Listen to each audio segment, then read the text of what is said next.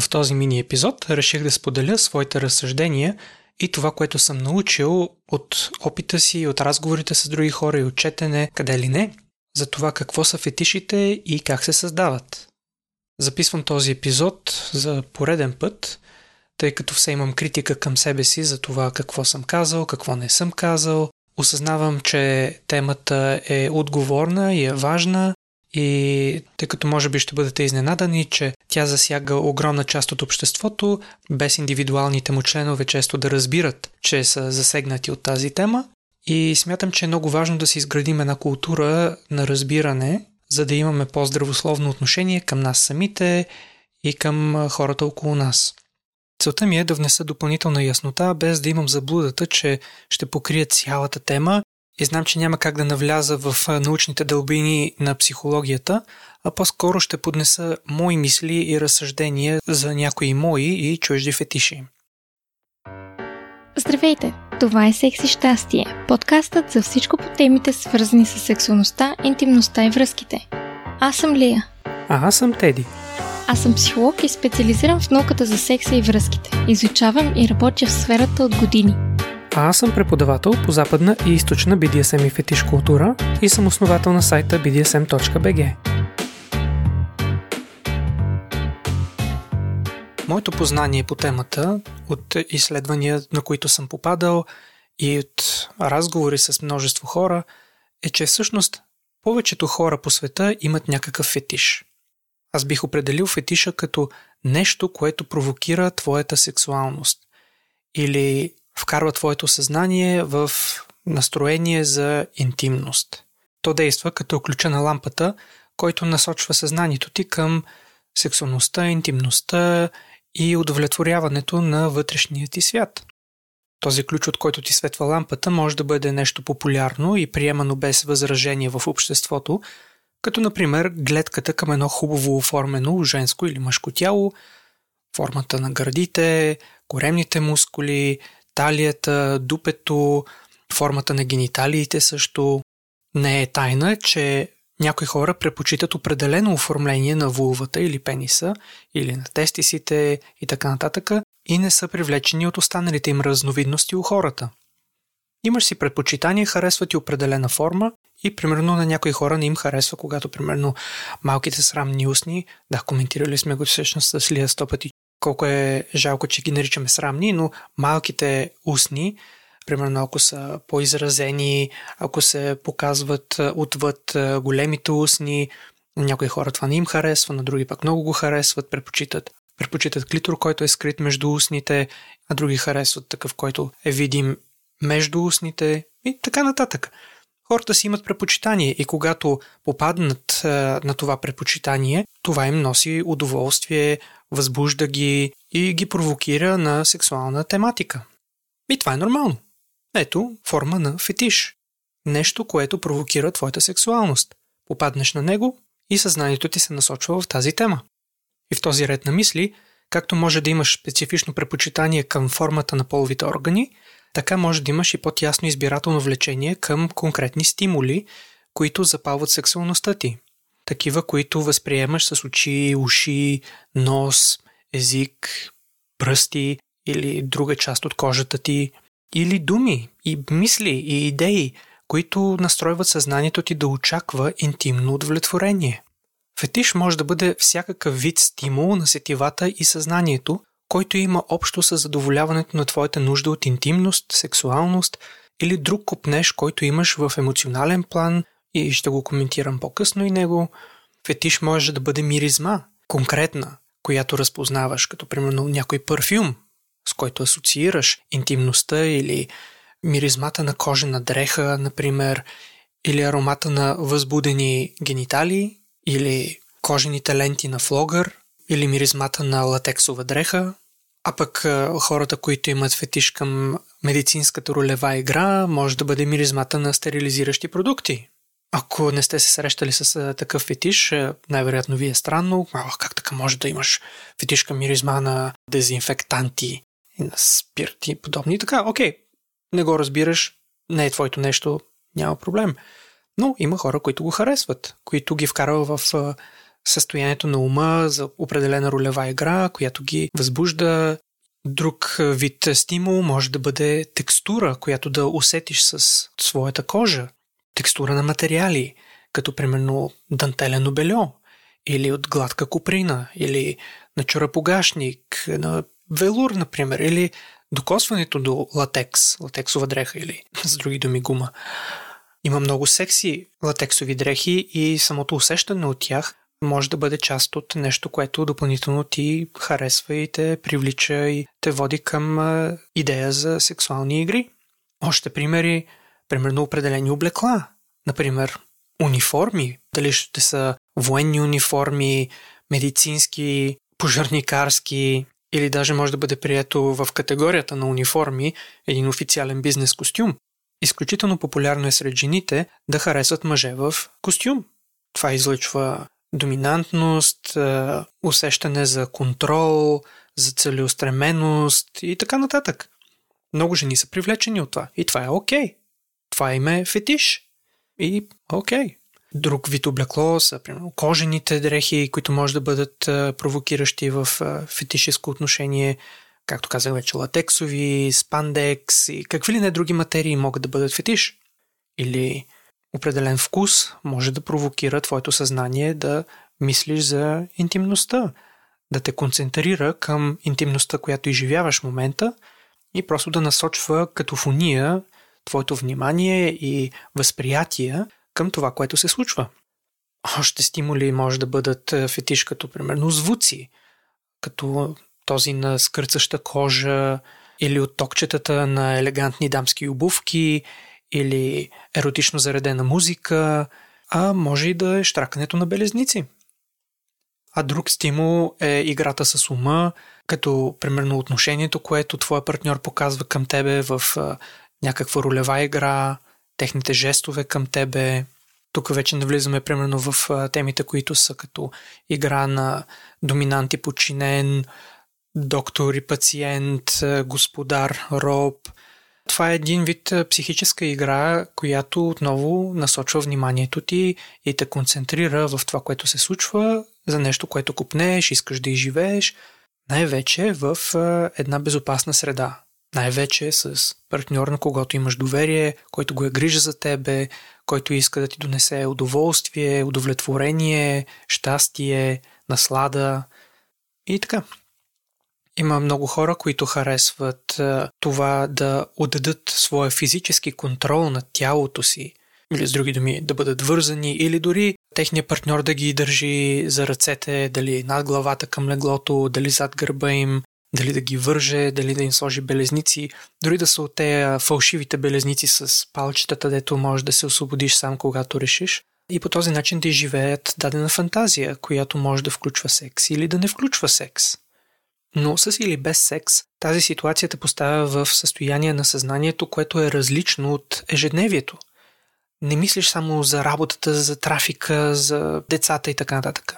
А цялото ти съзнание е само в конкретния момент. И разбира се, знаем, че когато сме концентрирани, изживяваме по-пълноценно дадената ситуация. Има толкова голямо разнообразие от популярни или тясно специфични фетиши, каквито дори не мога да си представя. И тук искам да коментирам, че има много различни нива на интензивност и значимост на даден фетиш за всеки индивидуален човек. За някой може да бъде много важно нещо, а за други може да не е. Някои хора могат да бъдат задоволени без да използват любимата си стимулация изобщо. Общо всякаква форма на интимност или сексуалност или възможността да правят секс е достатъчно за да бъдат задоволени, да свършат. За тях фетишът е една приятна подправка, която допълнително добавя вкус към тяхното изживяване на сексуалността им. Те са окей и без тази подправка. Но когато добавят фетиша, това може да бъде приятно допълнение към изживяването, като черешката на тортата. За други хора обаче използването на любимите им стимули при интимност усилва значително тяхната възбуда, а също така и тяхната концентрация и наслада от изживяването. За други хора обаче фетишът е необходимо условие, за да могат да превключат на подходящата интимна вълна, за да достигнат до кулминацията на своето удовлетворение. Ако не добавят предпочитания от тях стимул, те не могат да настроят съзнанието и тялото си да възприемат случващото се като нещо желано и задоволяващо и не могат да достигнат до оргазъм.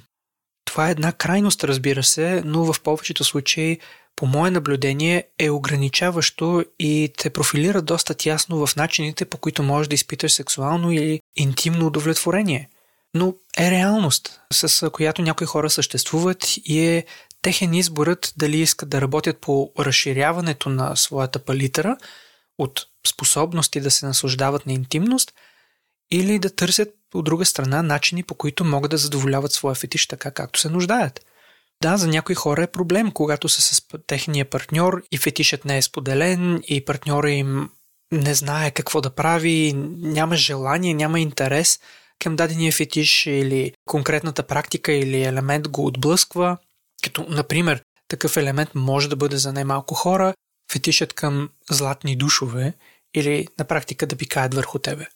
Осъзнавам, че има много хора, които го харесват и още повече хора, които не го харесват, или тези от вас, които за първи път чуват за него, са най-вероятно вече са скочили от стола и още малко ще избягат, но в крайна сметка има много хора, които го харесват, повече отколкото си представяте. И когато си с партньор, който примерно не го споделя този фетиш и това го отблъсква, но за тебе се е превърнал в нещо толкова значимо, че без него просто не можеш да се насладиш на интимността, това е проблем. И тогава трябва да намериш решение. Как ще го разрешиш този въпрос? Дали ще работиш с терапевт, да обогатиш, да разшириш, да отпуснеш своята сексуалност в повече области, или ще се съгласите с твоя партньор, че това, което получавате един от друг, все пак има стойност за вас, но и фетиша е важен и съответно може да се обърнете към професионалист в областта на фетишизма, на сексуалността, на BDSM културата дори, защото фетишизма е голяма част от BDSM културата, като примерно да се обърнете към професионална господарка. Разбира се, е важно да отсеете дали е адекватна реална професионалистка или е просто една проститутка, която се прави на нещо, което не е и въобще няма грам хабер за това какво е BDSM и си мисли, че опира само до там да обиждаш и да риташ и да плюеш по хората и нали, да не се отпускам много в тази тема, просто ще ми избият нервите, но има много фалшиви хора, които са опасни, са вредни и създават грешно представа, но в крайна сметка има сериозни професионалисти, ако сте съгласни с това партньор, че не можете да си задоволите този фетиш заедно, но сте окей. Конкретното нещо, само то да бъде задоволено с професионалист, пък вече остатъка от интимността да си я запазите между вас и това също е решение. Да, изисква повече емоционална интелигентност, комуникация между вас, да седнете, да се погледнете в очите, да си имате доверие, да разговаряте открито, да си бъдете в подкрепа, да си бъдете приятели, да се разбирате, да имате грижата един за друг, а не да се съдите. Това е решение.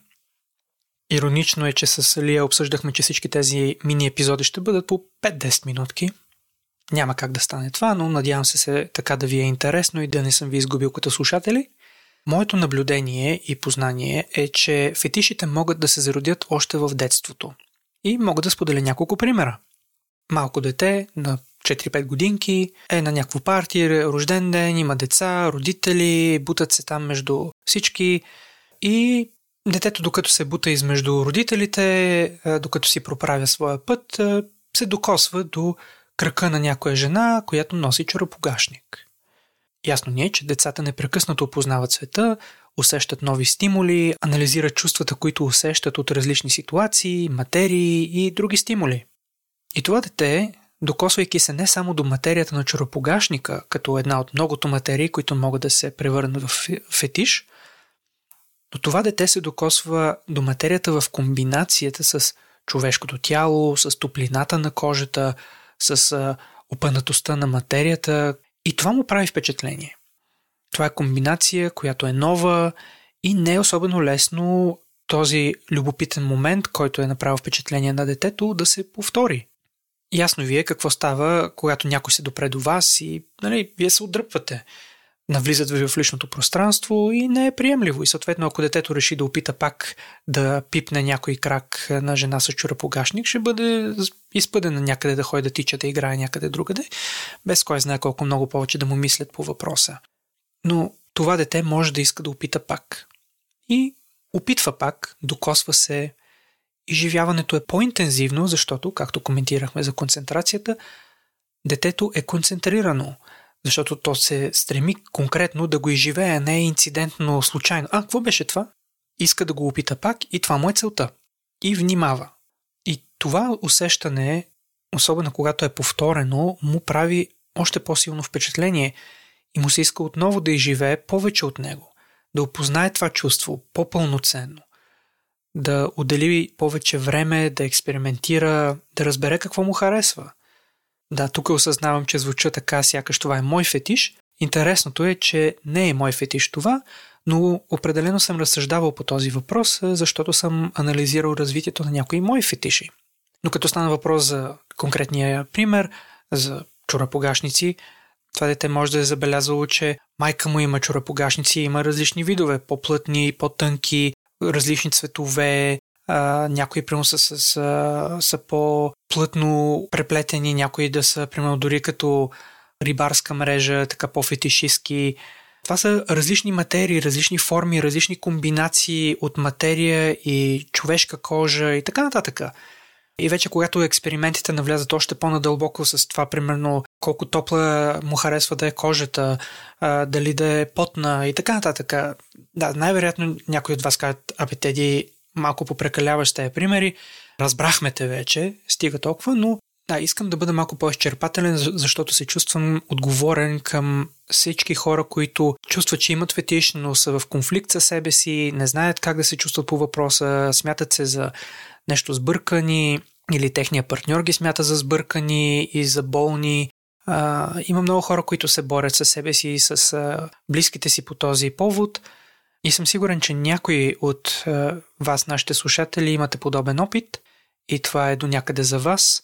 От друга страна е за тези от вас, които имате такъв партньор, но не сте сигурни как да го разбирате или не го разбирате, или сте загубили партньор следствието на неразбиране.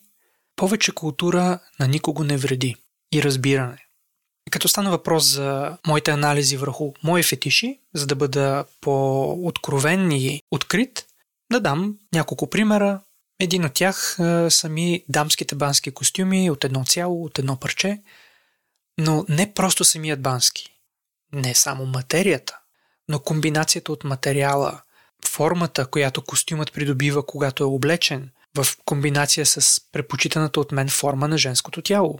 С други думи, имам конкретно предпочитание и как се стига до там. Анализът ми води назад в моите спомени като малък. Не си спомням колко малък, да кажем, може би 6 годишен. И тогава вадахме дрехи за изхвърляне с моя приятелка от нейния гардероб и попаднахме на стария ибански костюм.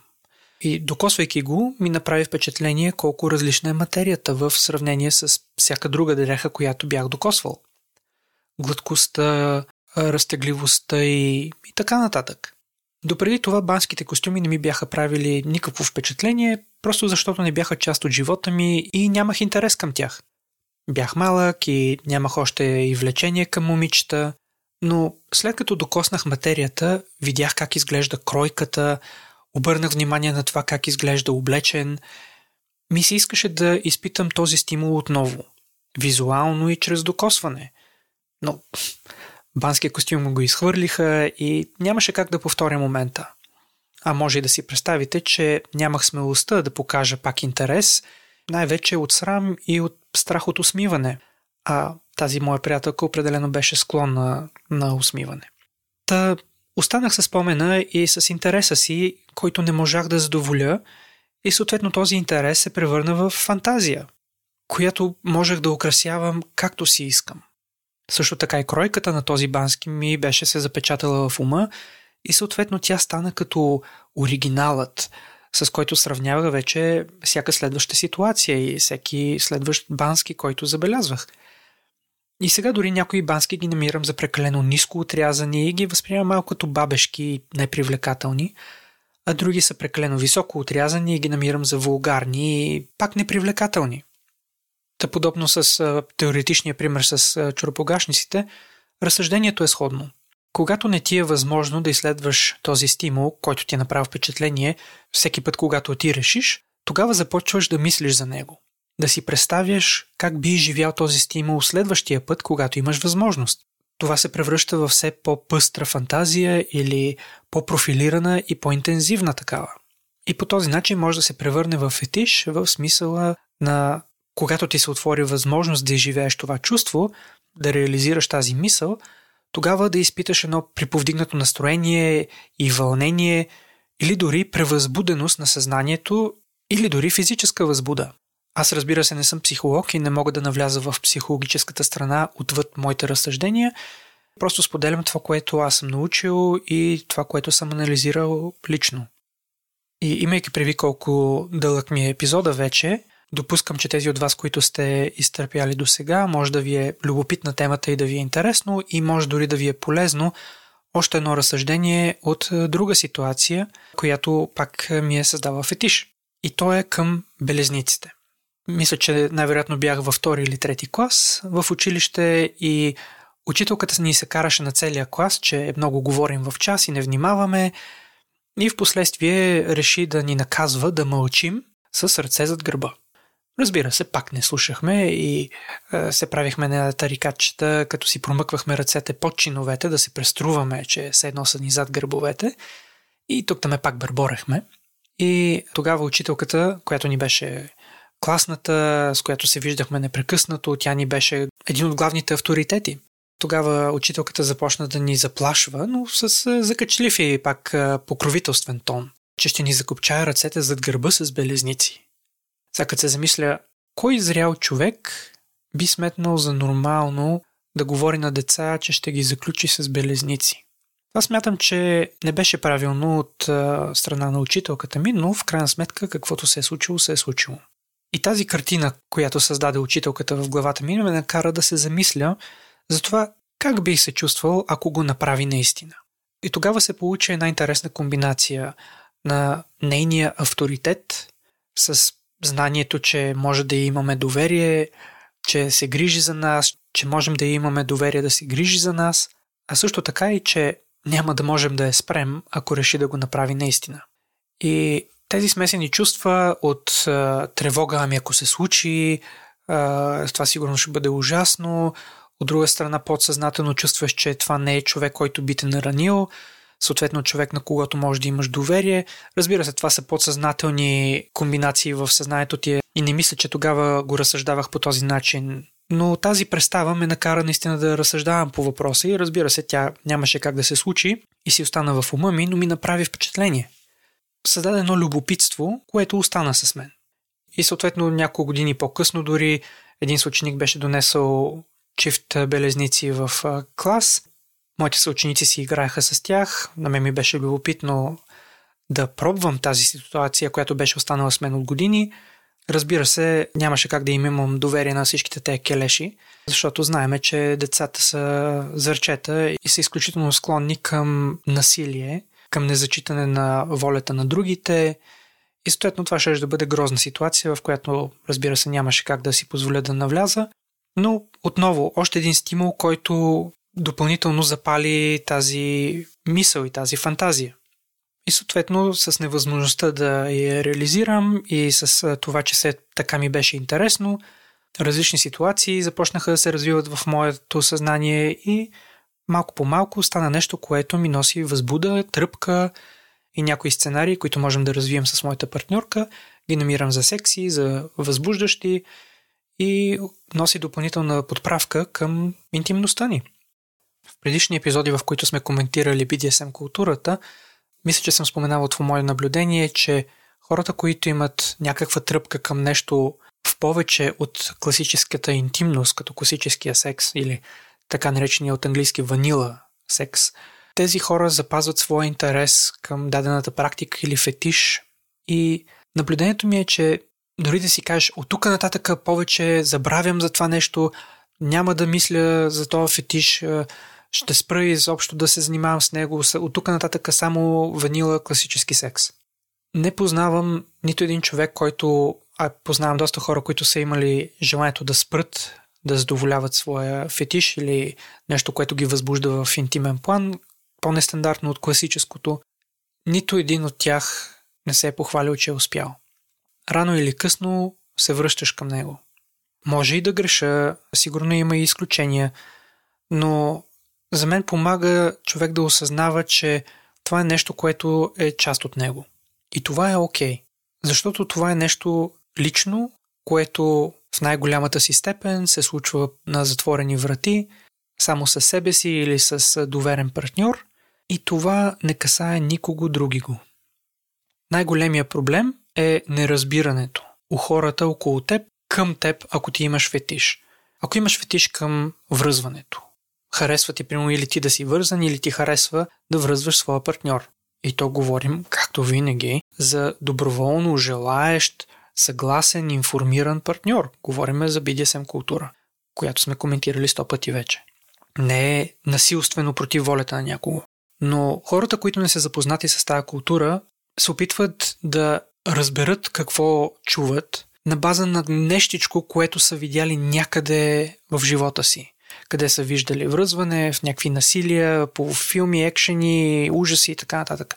И е много забавно, когато някой твой партньор, примерно, реши, че ти, щом имаш фетиш към връзването и имаш деца, например, ти най-вероятно връзваш децата си. О, Боже! Трябва тези деца моментално да бъдат спасени от чудовището, което си ти. Чакай малко, ти въобще нямаш никаква представа за дадения човек, нито с какво точно прави, докъде се простира неговия интерес, и на база на две трохи информация решаваш, че този човек е опасен. Без да попиташ, да зададеш въпрос, да се информираш. Това е най-големия проблем. Защото със сигурност, с някакви изключения, огромното мнозинство от хора, които имат фетиш, са нормални, безопасни хора. Това не са насилници, това не са хора, които биха приложили това, което ги вълнува, на незаинтересовани хора или такива, които се противят, пък да не говорим за деца, животни или каквото и да е друго. Да, има някакви болни хора, които са разни изверги, които са дотам изкривени и болни за лечение, които биха го направили на несъгласни живи същества, но те са изключение, те се нуждаят от лечение. Но с изключение на тях, останалите са здравомислещи хора, които добавят една подправка към своя живот. Историята познава много случаи, в които на база на неразбиране хората палят факлите, взимат вилите за сено и като една побесняла тълпа тръгва да преследва човека, който е неразбран. Това е, да, за съжаление, естествена човешка природа. Много жалка такава, според мене, и е моя мечта като цивилизация да го надрастнем, но за сега трябва да осъзнаваме, че е част от нашата природа, както и това да развиваме фетиши. Гнило е единият от съпрузите да реши да разтрогне брака и да отнеме децата на другия съпруг, само защото техният партньор има фетиш към чорапогашници, например, или към крака. Фетиша към крака е изключително разпространен. Фуд фетиш на английски, но в България така се възприема. Има теории за това как се развива и фетиша към крака. Малките деца пълзят по земята, контактът им с майка им често е чрез краката им, тъй като това, което виждат пред очите си, когато пълзят по земята, на годинка, дори 2, и това се превръща в инструмента за получаване на нежност, близост, внимание, успокояване от тревоги и така нататък. Та хубаво е да имаме разбиране, защото е възможно, ако не разбираме какво е един фетиш, а и как влияе на човешката природа и психология, е възможно да го третираме като нещо гнило, опасно, което трябва да изкореним, или да третираме човека като някакъв прокажен, който трябва да бъде изтръгнат от обществото и да бъде накаран да спре, да бъде каквото е, или ако може просто да не го мислиме, а път той ако може да си угасне сам някъде. Да, звучи грубо и грозно, но хората сме способни да третираме останалите по този начин, когато не ги разбираме. А всъщност може да бъде нещо съвсем невинно, и най-често е. Ако твоя партньор има фетиш, който ти не разбираш, един здравословен подход е да научиш повече, защото е възможно, ако се ограмотиш по въпроса, ако поекспериментирате малко, е възможно и на теб да ти хареса. А дори и да не ти стане нещо любимо, но виждаш, че си окей с него, не ти носи кой знае какво, но виждаш, че то, правейки го заедно със своя партньор, това му носи на него или на нея изключително удовлетворение, което не си виждала или виждал в очите му и в езика на тялото му и така нататък в нито една друга ситуация, тогава си струва да го добавите в репертуара си, в интимността си, дори да не ти носи на тебе нищо особено. Или просто да го толерираш. Защото в крайна сметка не е ли по-важно, ако цениш партньора си и искате да имате дългосрочна връзка и виждаш, че партньорът ти не е удовлетворен напълно и че му липсва нещо сериозно, дори да не го разбираш много добре, ако не ти вреди то, не си ли струва да вложиш това в своя партньор, за да се чувства той по-щастлив, по-удовлетворен и съответно неизбежно е, когато е в по-щастливо състояние и той, да започне да връща и към теб. И така, просто исках да отворя темата, да кажа няколко, смятам, съществени неща, които са основни за фетишите и се надявам дори за някои двойки, ако го слушат това и са в ситуация, в която не са сигурни как да реагират, дали могат да превъзмогнат шока от откриването на фетиш у някого. Ако тази информация ви помогне да отворите съзнанието си, да превъзмогнете този момент на изненада, тогава ще съм доволен и ще съм реализирал своята цел. А тя е да бъдете по-щастливи, по-удовлетворени, да осъзнавате, че вашата сексуалност, вашата интимност и нуждите ви в тази област са нещо ваше си, за което обществото няма правата да ви се бърка и да има мнение по въпроса. Каквото се случва във вашата спалня, си е ваша работа и ако това ви прави по-щастливи, без да засяга никой друг, защо не? Чао и до скоро слушане! Абонирайте се за нашия подкаст и ни последвайте в предпочитаните от вас мрежи, като потърсите секс и щастие на кирилица или вижте нашите линкове в профилите ни в YouTube, Instagram и Facebook.